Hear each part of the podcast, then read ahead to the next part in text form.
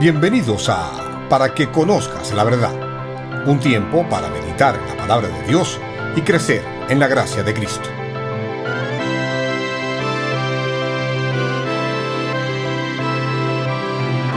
Hoy con el pastor Elioenay Martes. Una de las preguntas más penetrantes que se nos puede hacer es, ¿quién eres tú?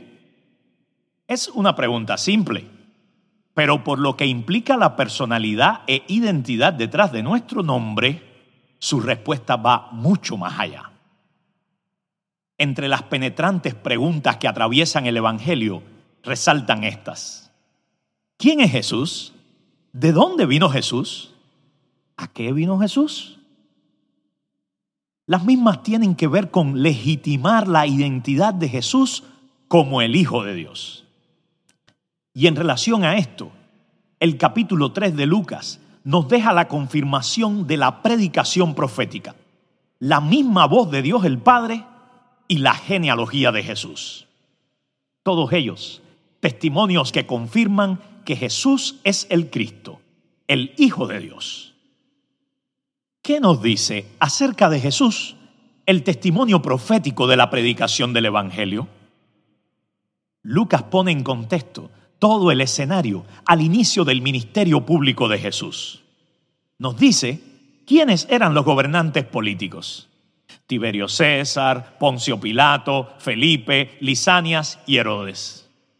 Y también nos presenta la jerarquía religiosa, encabezada esta por Anás y Caifás.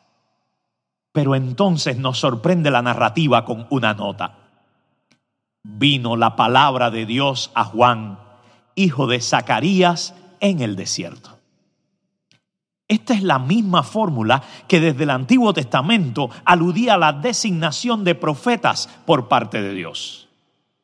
El ministerio de Juan se centra entonces en predicar el bautismo del arrepentimiento para perdón de pecados. Arrepentimiento significa un cambio de mente, un cambio de corazón y un cambio de rumbo en la vida. Y Juan el Bautista a quien vino la palabra de Dios, él había sido enviado a preparar a la gente para la venida del Mesías. Y esa preparación comienza con el reconocimiento y arrepentimiento de nuestros pecados. Pues el arrepentimiento no es un evento puntual pasado, es una práctica continua de la vida cristiana. Juan enseñó a no envanecernos sino arrepentirnos de nuestros pecados. Juan enseñó a vivir en conformidad y obediencia a la palabra de Dios. Juan enseñó que Jesucristo es el Hijo de Dios, el verdadero Mesías. Ahora bien, la predicación de Juan nos luce conflictiva. Él fue duro en sus exhortaciones, pero su predicación fueron buenas noticias. Y es que no hay predicación del Evangelio sin la mención del arrepentimiento, creer en Jesús y volverse del pecado hacia Dios en mente, corazón y vida. Cuidado, puedes asistir al templo y no haberte arrepentido. Puedes ser religioso y aún así perderte. El profeta lo aclaró la venida de Jesús trajo un juicio que no consiste en separar a los que son pecadores y los que no.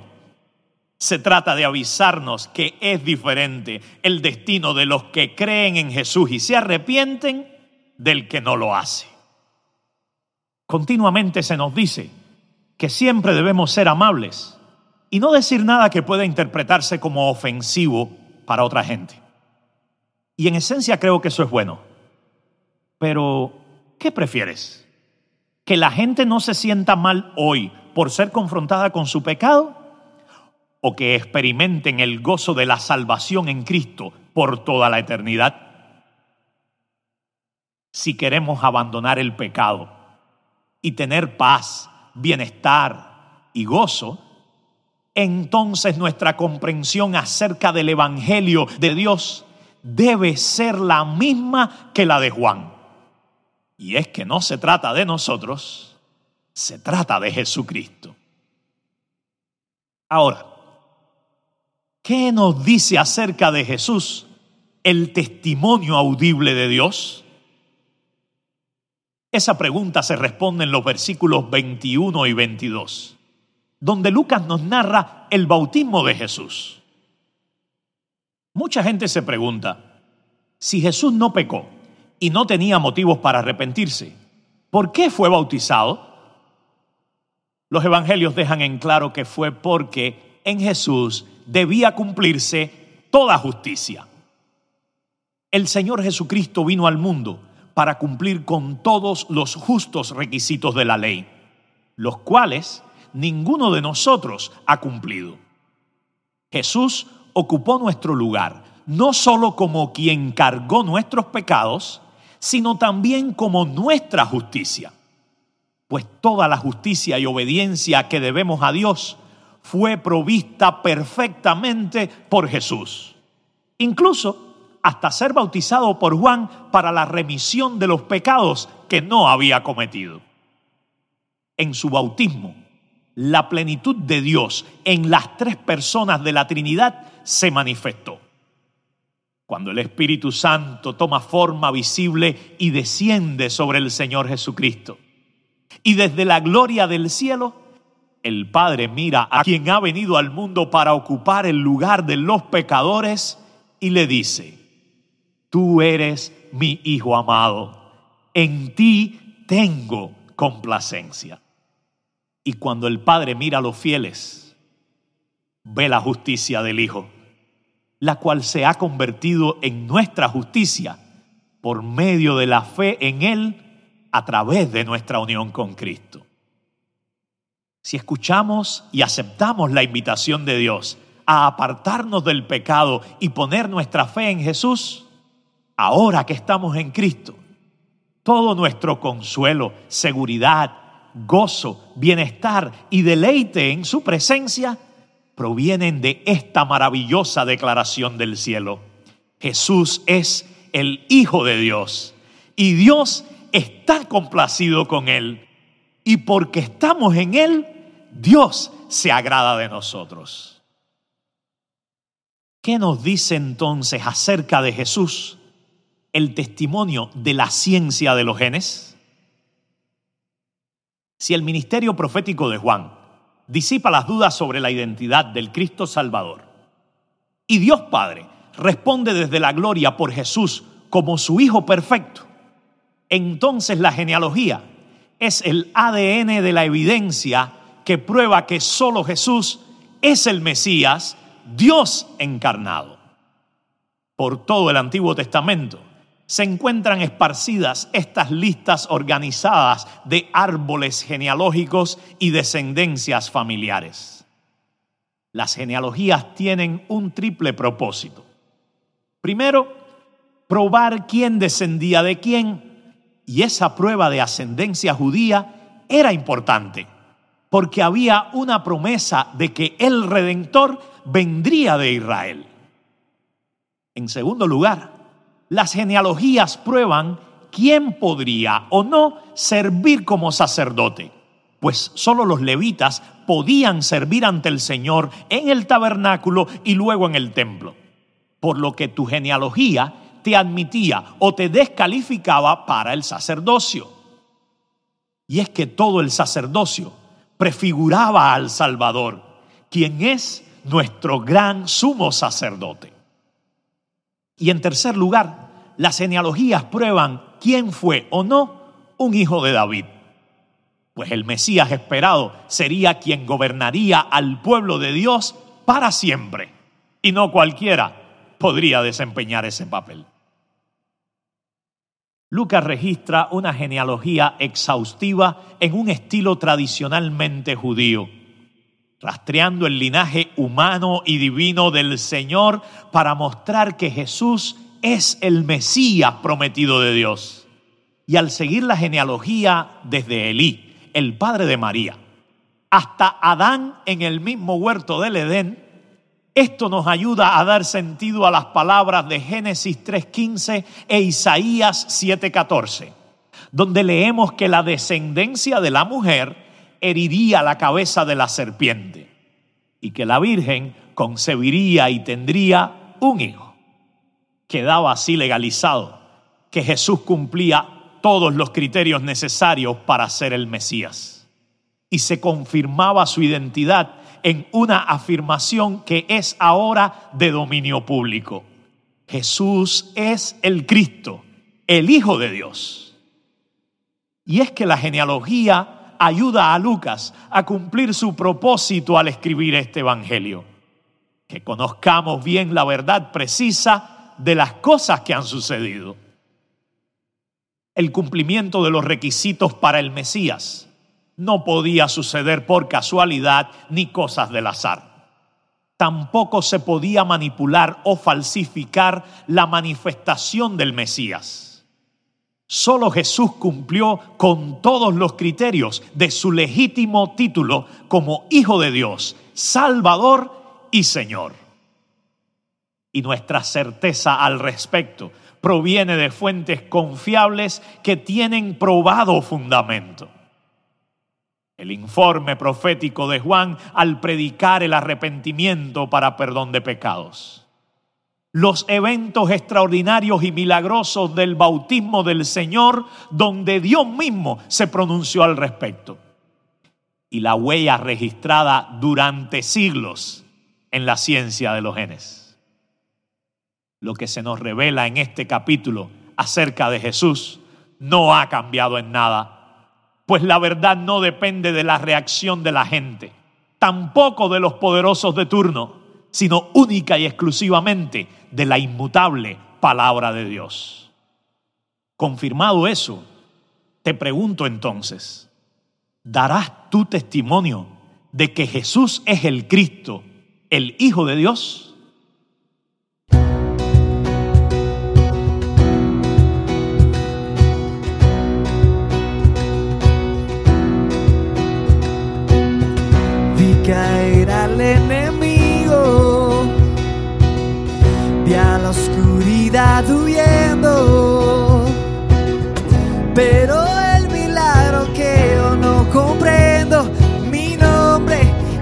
Está en el cielo. Creo en señales y prodigios, su poder he recibido que yo no comprendo. Mi nombre escrito está en el cielo. Por siempre mi adoración te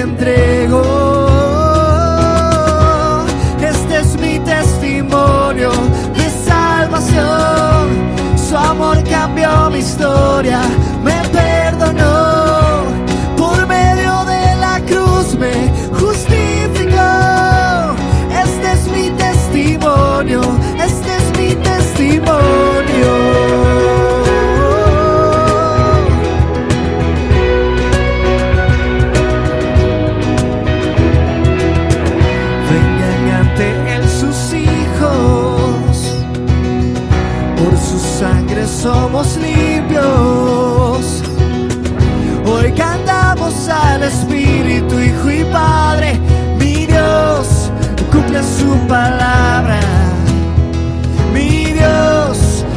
su palabra. Este es mi testimonio de salvación. Su amor cambió mi historia,